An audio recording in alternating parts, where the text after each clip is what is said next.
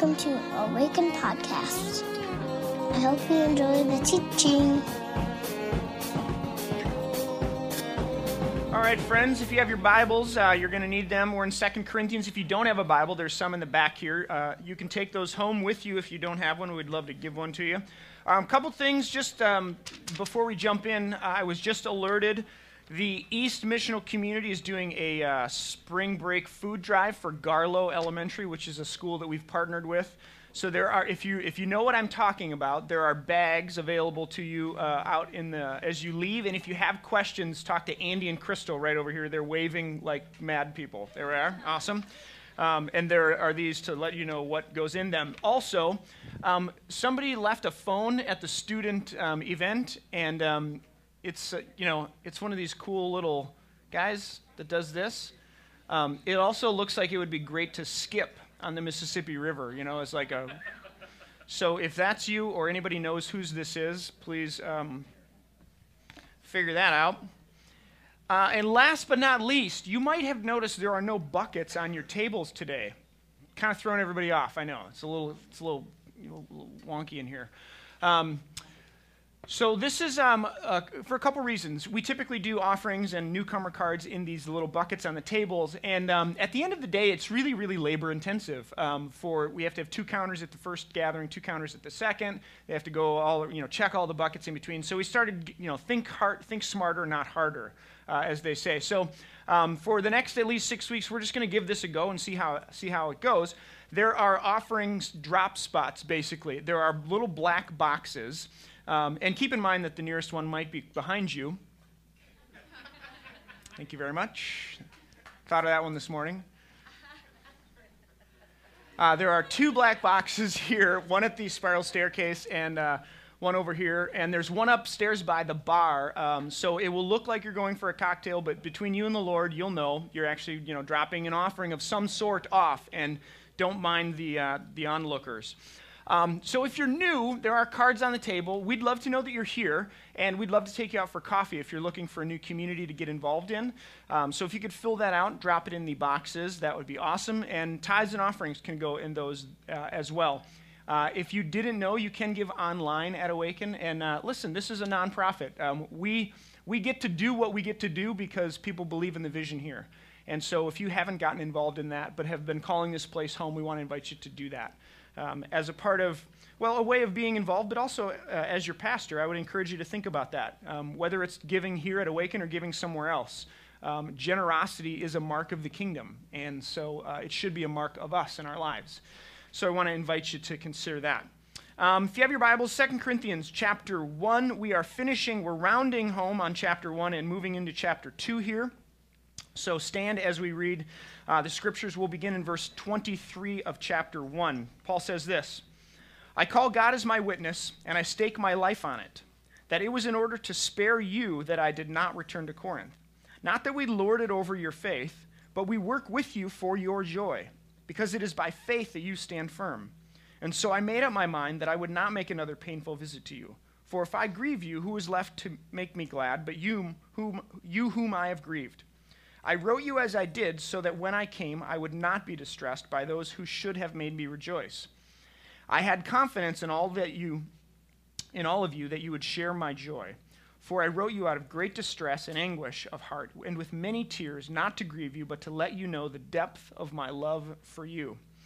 Pray with me. God, as we open ourselves up to this uh, part of Paul's letter, we open ourselves up to you, uh, the God who is good, the God who is love, the God who is grace and hope and mercy and beauty. Everything that we know that is good in this world is from you. And so, uh, for some, we do this with reservation because uh, it's not gone well before.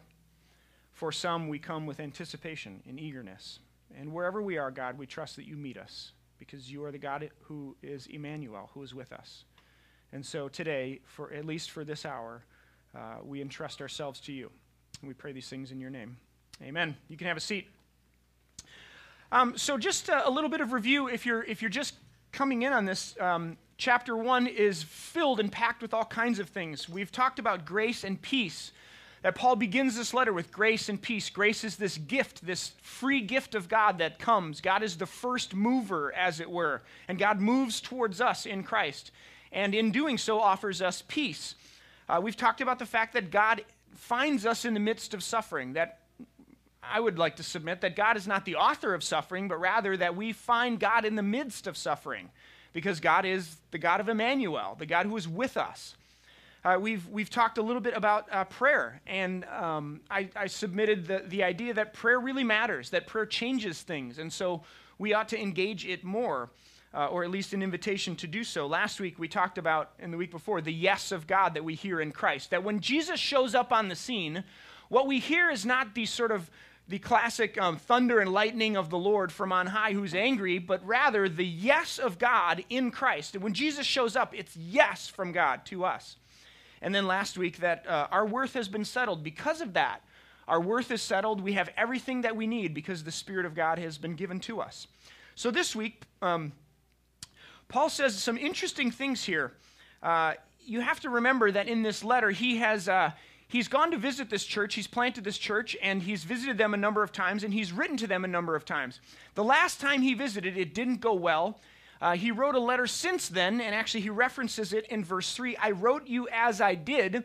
And remember, this is a letter that's lost, right?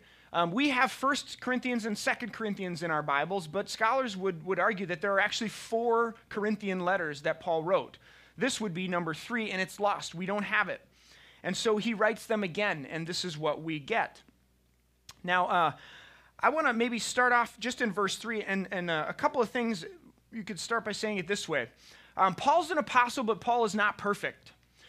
Uh, I think sometimes when we come to the Bible, we come with uh, a lot of baggage, right? We come with all kinds of things that have been said about the Bible, experiences that we may have had, religious experiences, maybe not.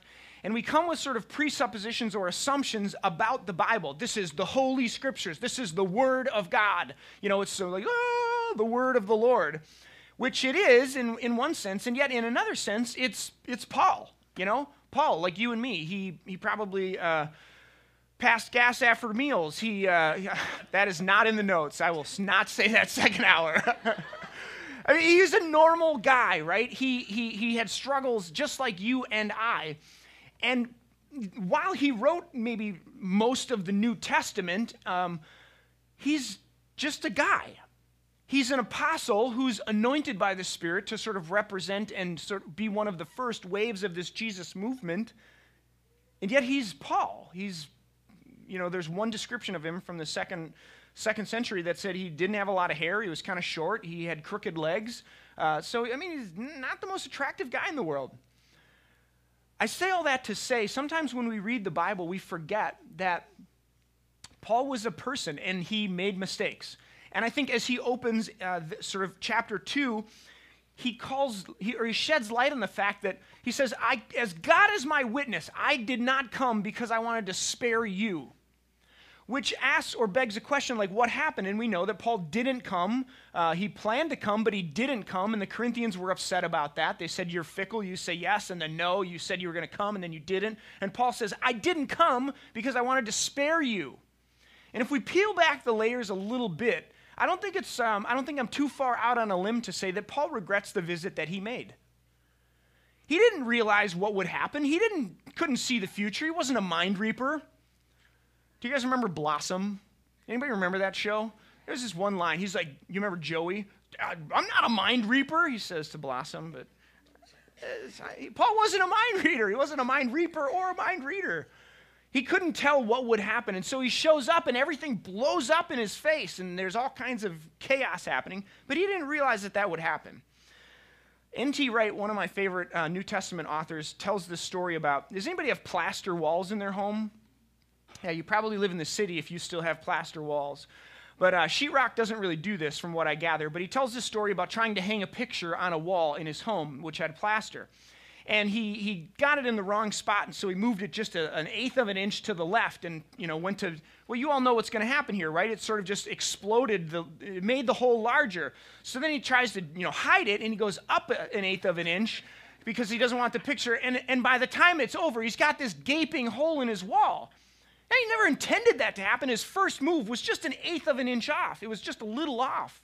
But his intentions, so he, he says this He says, What Paul is beginning to do in this passage is, as it were, to put some new filling into an ugly crack in the wall, in hope that it will set firm and enable him to make a fresh start with the work of building up the church. The last time he came and the last time he wrote, it seemed all to go horribly wrong. Paul didn't know what frame of mind the Corinthians were in when he showed up and everything blew up. He didn't realize that. And if he was honest, I think he regrets coming. But it's important for us to remember as we as we read this text, which is 2,000 years old, like what are the things that are at play here? Rabbi Allen always talks about this guy that I've studied with. He says, "What's the river that the text is inviting us into?" And I think one thing that we find in this river is that people make mistakes. When you talk about Christian community, when you talk about the church, you are not free from pain and hurt and mistakes. I've met you. I know that you all will make mistakes. I, and you know me. I've made them publicly and privately. We'll show up at the wrong time. We'll, we'll show up at the, we'll not show up at the right time. We'll say the wrong thing or we won't say the right thing. We're broken and fragile people and we say and do dumb things. A couple of weeks ago, um, I, how we do this though, is, is, is what I really want to focus on or what I really want to uh, invite us to think about. How we make mistakes and when we make mistakes, what happens. A couple weeks ago, I, I, I taught on, uh, on prayer. And many of you know that I, I tend to be um, a little uh, overzealous at times. Uh, sometimes I say things that are a little over exaggeratory, maybe inflammatory. Uh, I go to 10 when I only needed to go to 6, right? And in my excitement and in my zeal, I've said some things that I regret saying, or, or I went further than I wished I would have gone. And somebody, uh, somebody called me on that in the, in the teaching that I gave on prayer. And they didn't do it in a mean spirited way. In fact, they did it in a very loving way, but they said, I just, I really disagree with you. One of the things I said was that if prayer doesn't, if it doesn't matter, if it doesn't change the outcome of things, then it's really just an exercise in obedience. And I kind of painted it in a pejorative light, in a negative light. And this person said, listen, my experience testifies to a totally different reality than that. Prayer saved me. Like when I didn't pray, uh, it was bad news. And prayer was something that was a lifeline and this person shared their story, and they said, So I just, I wholeheartedly disagree with what you said. Important to note this is a community where you can challenge the pastor, and it's okay. I don't know it all. Surprise! I don't have all the answers, and I say dumb things sometimes, maybe more than some other people. But this person came to me, and, and I said, You know what? You're absolutely right. And number one, I'm so thankful that you felt like you could challenge me. I'm grateful that you did it in love. And you're right. I, I went further than I ought to have. And, um, and that part of prayer is really, really important. And it matters that it changes us and that it does something inside of us and that it s- saves some of us. And I didn't mean to, uh, I didn't mean to make you, I didn't mean to slight your experience.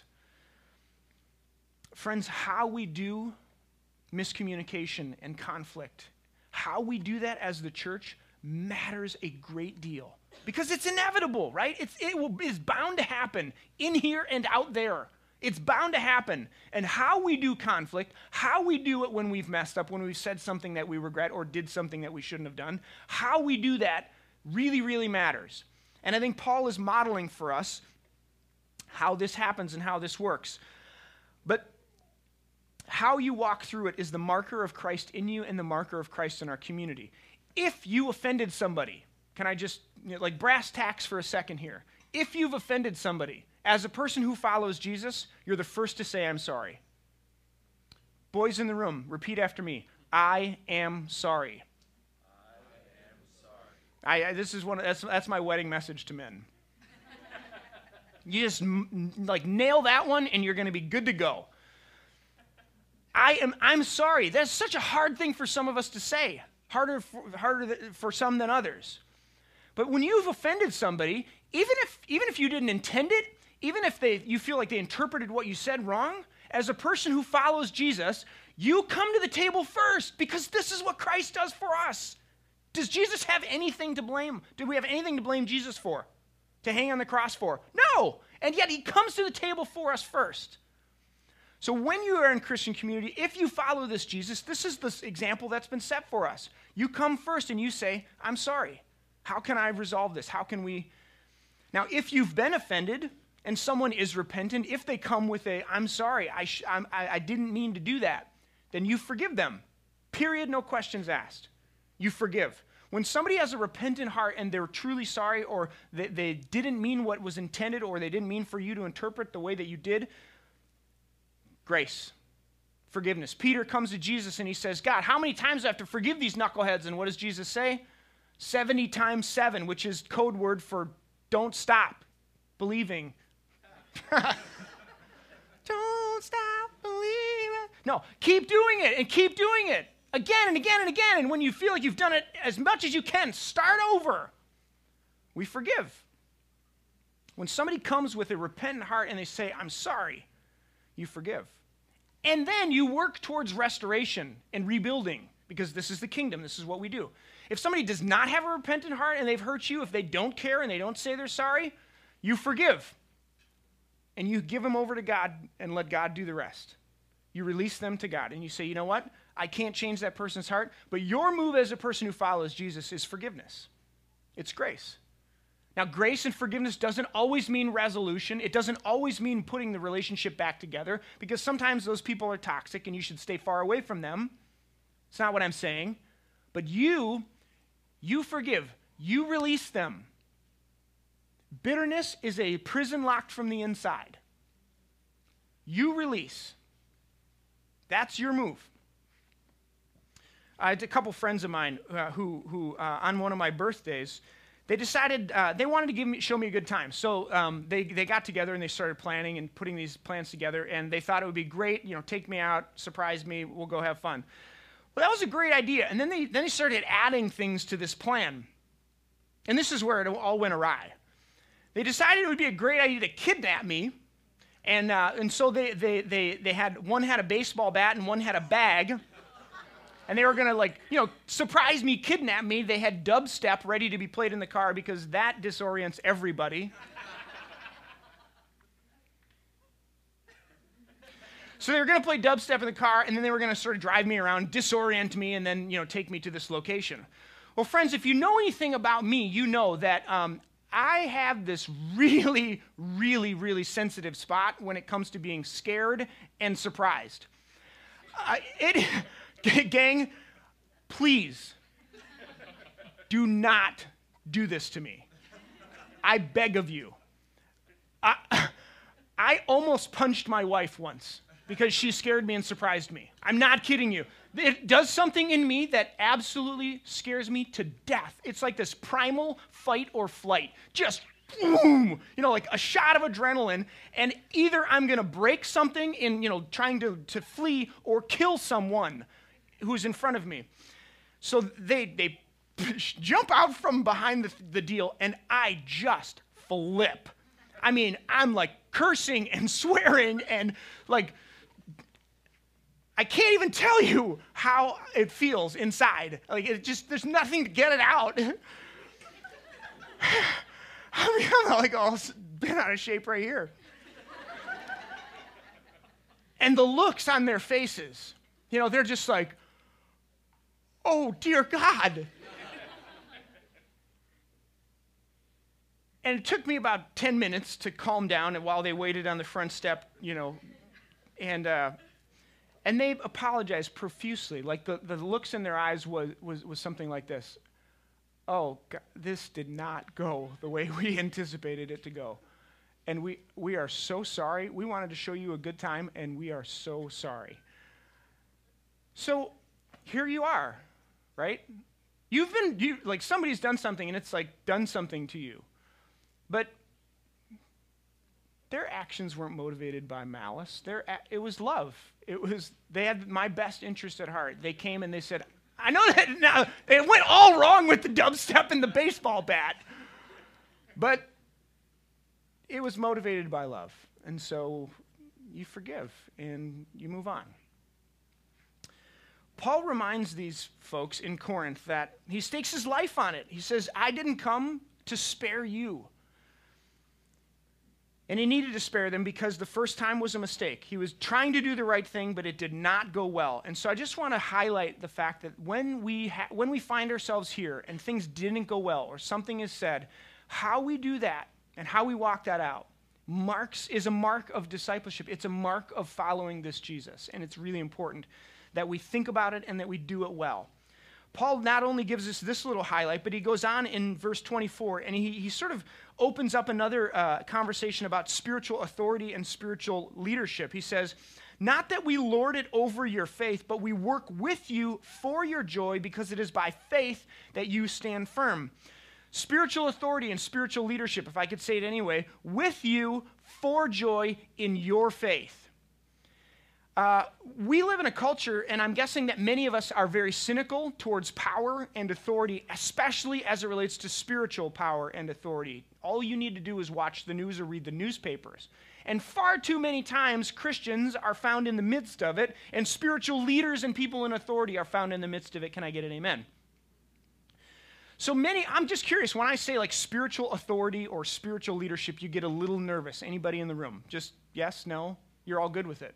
Yeah, a couple of you, okay? Uh, I do. I'll be perfectly honest. I don't do well with authority.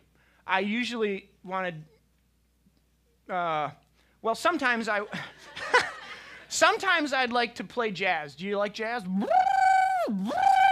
That's Jim Carrey. I couldn't pass it up. I, I don't do well with authority. Sometimes I just kind of want to like bucket and say like, ah, not so much. I'm not so sure about this. But the tricky part about spiritual authority and spiritual leadership is it's biblical. It's in the scriptures, it's, it's given to us as a gift by God, and it's something that we need and we should value. So, what happens? Where does it all go awry? I had this one professor in, in seminary, and uh, he would just constantly, he was a New Testament prophet, and he would constantly be like taking a shot or having a go at kind of the institutional church, okay? And sort of air quotes, right? Institutional church. And he would just always kind of like try to sort of deconstruct the institutional model of church. And his sort of um, offering was like New Testament house church. Like that was the model, that was the deal. And so it was kind of this deconstruction of this and the offering of this. You guys know who I'm talking about, a couple Bethel grads here. So it, my, my problem with that was when we talked about this, what was being critiqued was the model, and what should have been critiqued was the leaders who led the model. You see, when corrupt leaders will corrupt any system, bad spiritual leaders will corrupt and, and make bad any spiritual model, whether it's, a, whether it's an institutional church or a house church. So the question isn't the model, but the question is authority and leadership and how do we lead well? Look at the markers of what Paul says spiritual authority looks like. He says he doesn't lord it over them. So, spiritual authority and spiritual uh, uh, leadership is never something that's lorded over somebody. This is what the pagans do, he says. It's always, it's power and, it, and it's driven by fear. There's power because the people are afraid. And it's something that's lorded over the people and sort of coming in from over the top. Paul says that's not spiritual authority. That's not Christian community.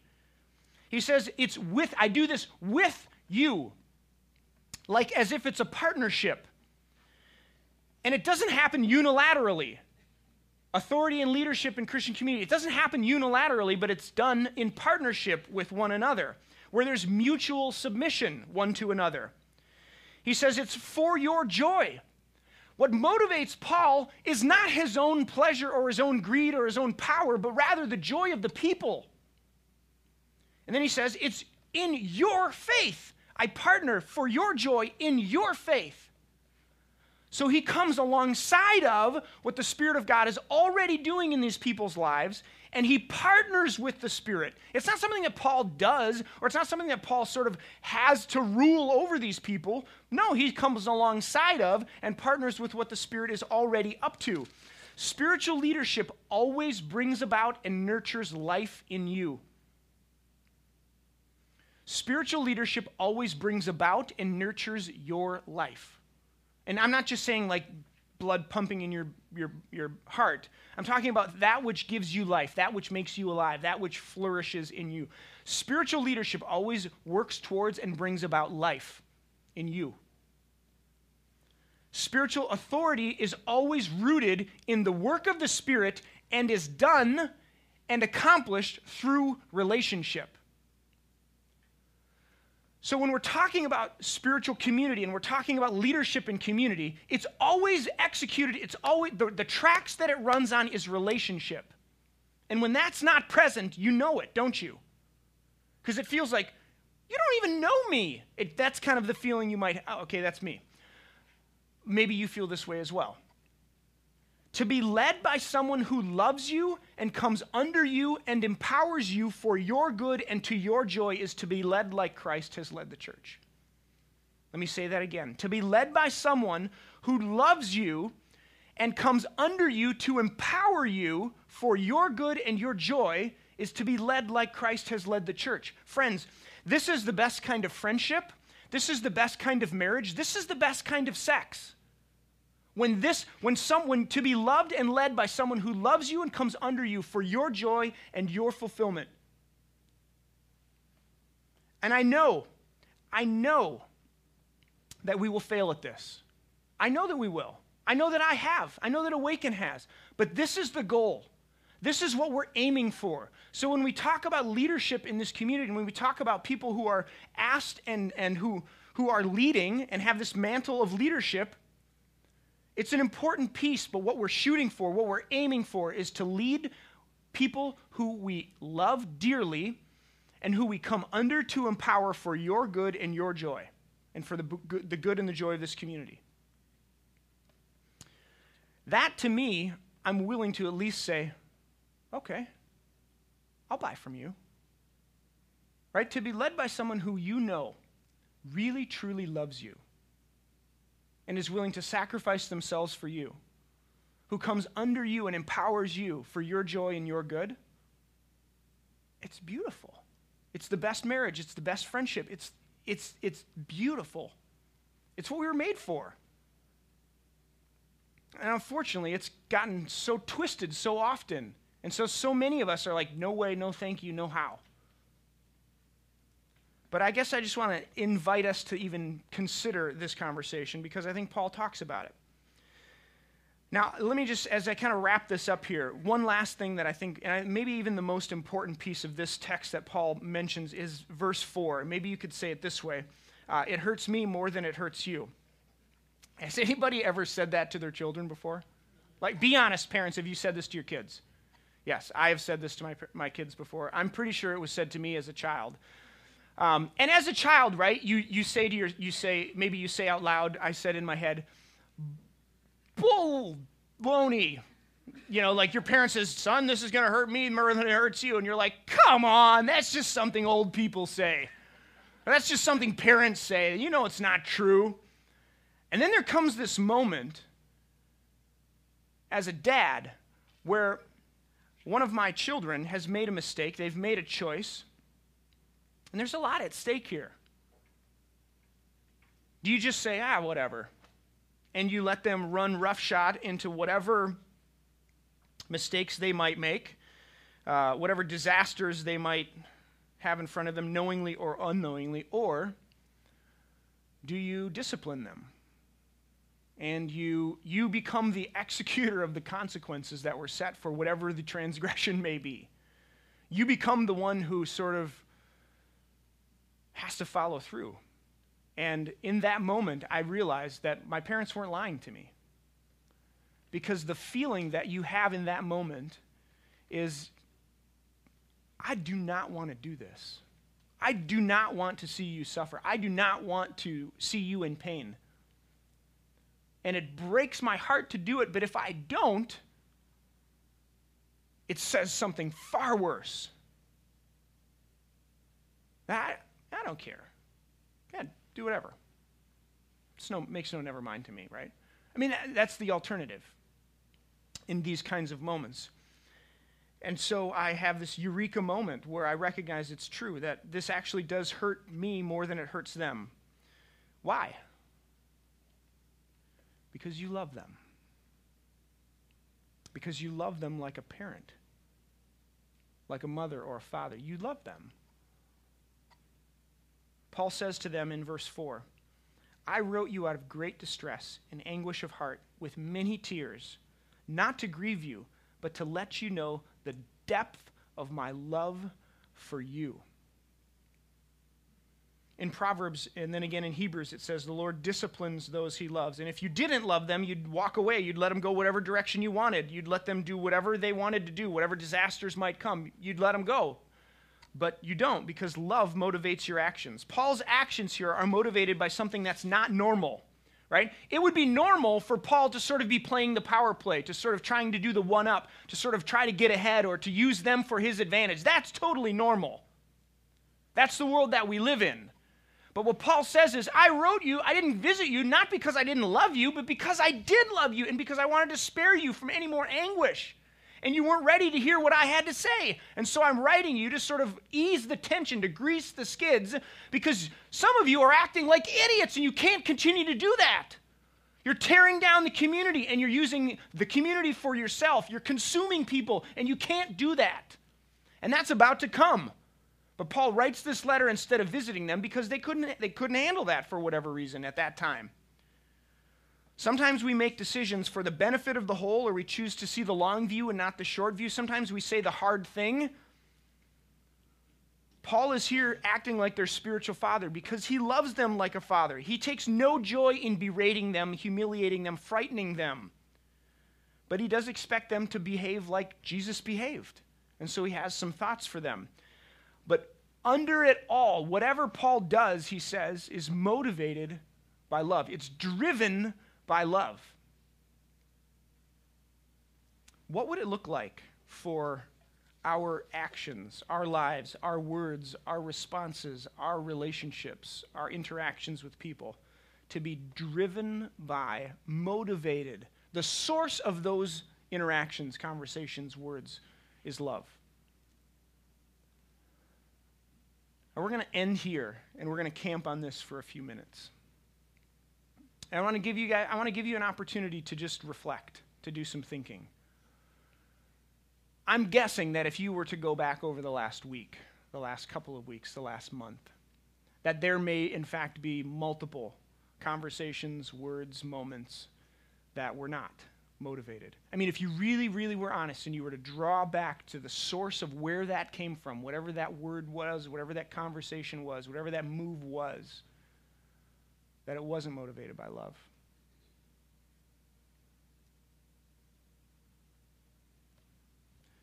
See point one and two.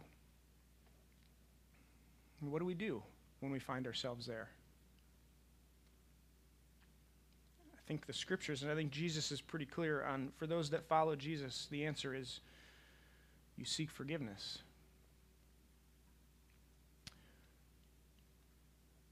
As we close, I'm going to ask the, the band to come, and uh, Melody's just going to quietly play something um, while we create a little bit of space to think. Paul says in Colossians 3 above all, there's no tricks in the Greek, there's no trick words that could be interpreted multiple ways. It's above all, above everything else Paul says, clothe yourselves with love, which binds us together in perfect harmony. And let the peace that comes from Christ rule in your hearts.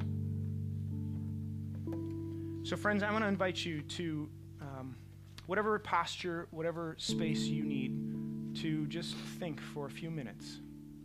If it's bow your head, close your eyes, if it's move away from people, whatever you need to do um, just for the next couple minutes, if you would. Uh, and reflect and let me, let me lead you, guide you through um, a time of reflection.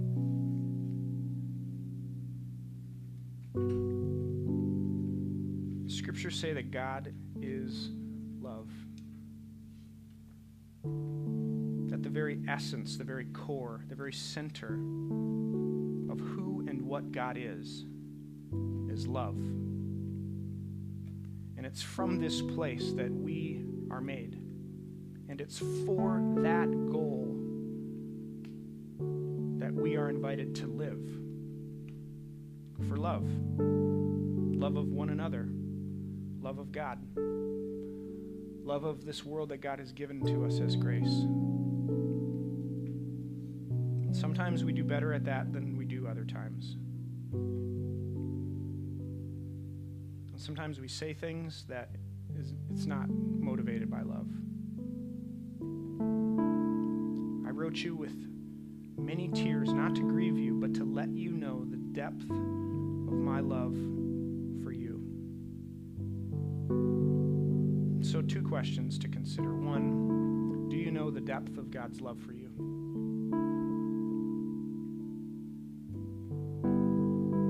Consider that today. Bask in it like a light shining down on you. Let it warm your soul. Let it fill you from the inside. Do you know the depth of God's love for you?